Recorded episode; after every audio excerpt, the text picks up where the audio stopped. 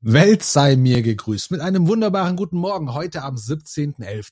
Ich bin Roman Rackwitz und ich habe heute einen Gedanken mitgebracht, der paradox wahrscheinlich zu einigen von den Sachen steht, äh, bei denen es sonst so bei uns geht. Äh, ja, bei sowohl bei meiner Arbeit als auch in vielen anderen Bereichen so geht. Und zwar, es war vor einigen, vor zwei Wochen, glaube ich, haben wir den, gab es ein Newsletter mit dem Thema Fluch des Wissens. Und hier ging es genau darum, dass man sich selber immer wieder klar werden muss, dass wenn man über sein eigenes Thema redet, es wahrscheinlich zu kompliziert ist, wie man kommuniziert und dadurch andere, die nicht zu dem Thema stecken, nicht mehr mitkommen. Also durch den Fluch des Wissens ver vergisst man, beziehungsweise wird es immer schwerer für einen, sich in die Schuhe der anderen reinzuversetzen, die sich nicht so stark mit dem Thema auseinandersetzen.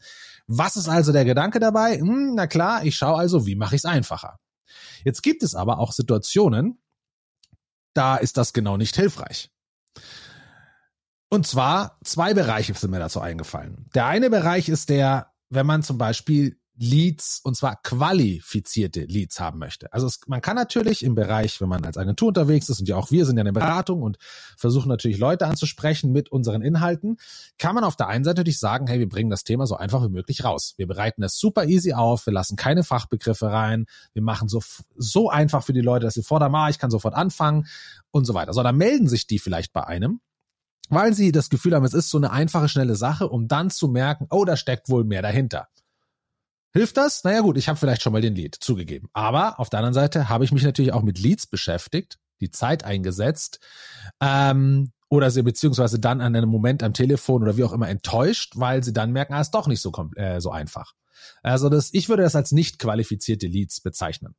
Das heißt, ich kann natürlich auch in gewisser Weise vielleicht Content kreieren, der absichtlich dafür sorgt, dass der Gegenüber Zeit und also erstmal vielleicht Zeit investiert ein bisschen, also nicht nur zwei Sekunden, sondern vielleicht fünf Minuten, was ja indirekt zum einen zeigt, okay, der hat vielleicht wirklich ein größeres Interesse, als nur mal irgendwas zu hören. Und auf der anderen Seite hängt fängt natürlich auch die Person an zu sagen, hey, jetzt habe ich schon gewisse Zeit investiert, jetzt lohnt sich vielleicht auch der nächste Schritt. Und wenn man dann zusätzlich noch nicht auf der obersten einfachen Ebene kommuniziert, sondern etwas ansprechender, herausfordernder und der Gegenüber versteht das.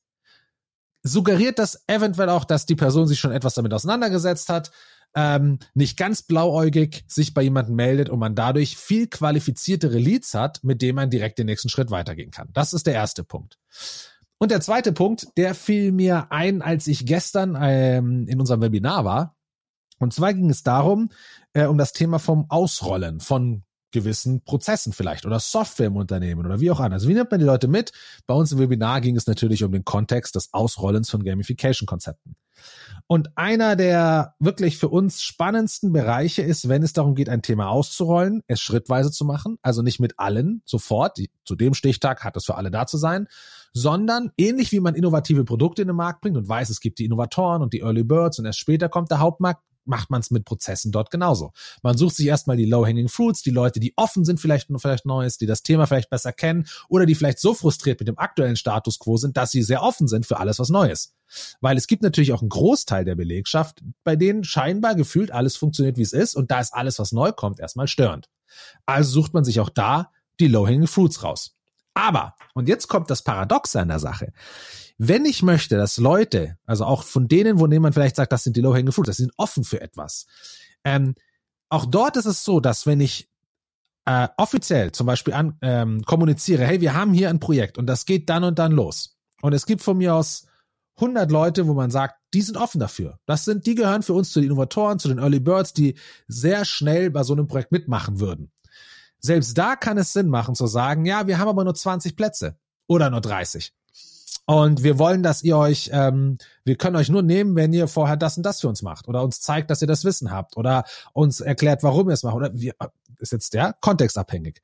Das heißt, ich erhöhe dort die Hürde wieder. Ich mache es wieder schwerer, als es sein müsste, um am Ende auch Leute da zu haben, die eher bereit sind, das Commitment zu bringen.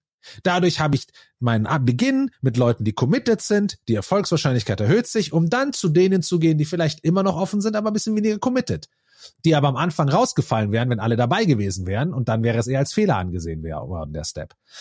Ähm, und das ist der Bereich, glaube ich, die Balance, zwischen der man sich immer befindet. Zwischen, wir haben immer die Tendenz, alles so einfach wie möglich zu machen. Ich glaube, in vielen, vielen Dingen ist es hilfreicher, es schwerer zu machen, um dafür die richtigen Leute zu haben. So viel dazu. Umgebt euch mit Leuten, die euch fordern. Ich wünsche euch jetzt erstmal einen wunderschönen Tag.